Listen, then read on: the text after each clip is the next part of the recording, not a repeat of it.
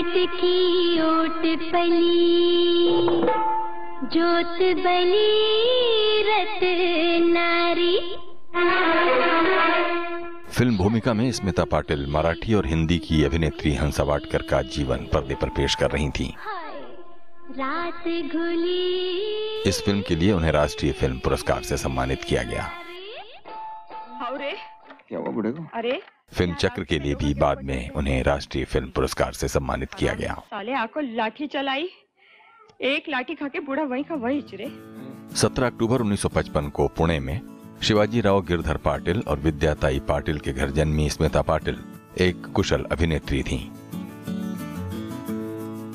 मुंबई दूरदर्शन पर news reader रही स्मिता पाटिल।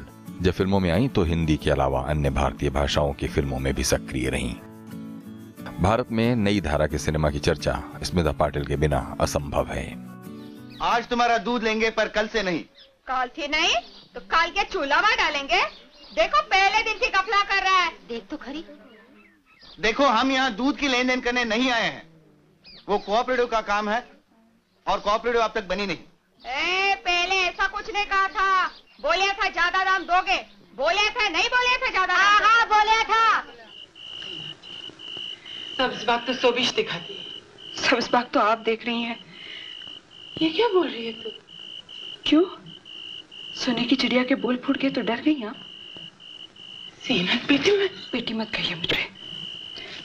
मेरी माँ कब की मर चुकी है? और मैं पाल पोस कर तेरे को बड़ा करी मैं कुछ नहीं लगती तेरी। कुछ नहीं।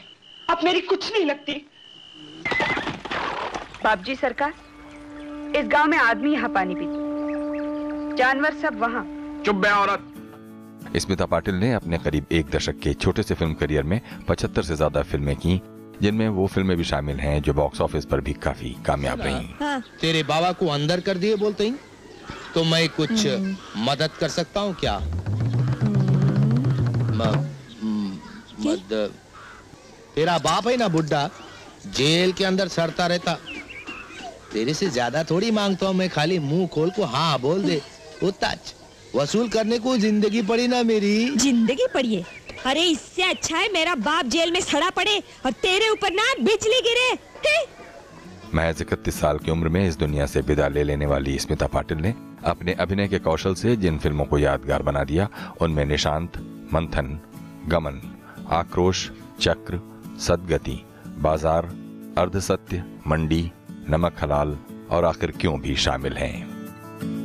अभिनय के अलावा स्मिता पाटिल, स्त्री शक्ति की सबल पक्षधर थीं और ऐसी फ़िल्मों में काम करने को लेकर विशेष रूप से सक्रिय रहीं, जिनमें महिलाओं की मुक्ति के प्रश्न प्रभावशाली ढंग से उठाए जाते रहे।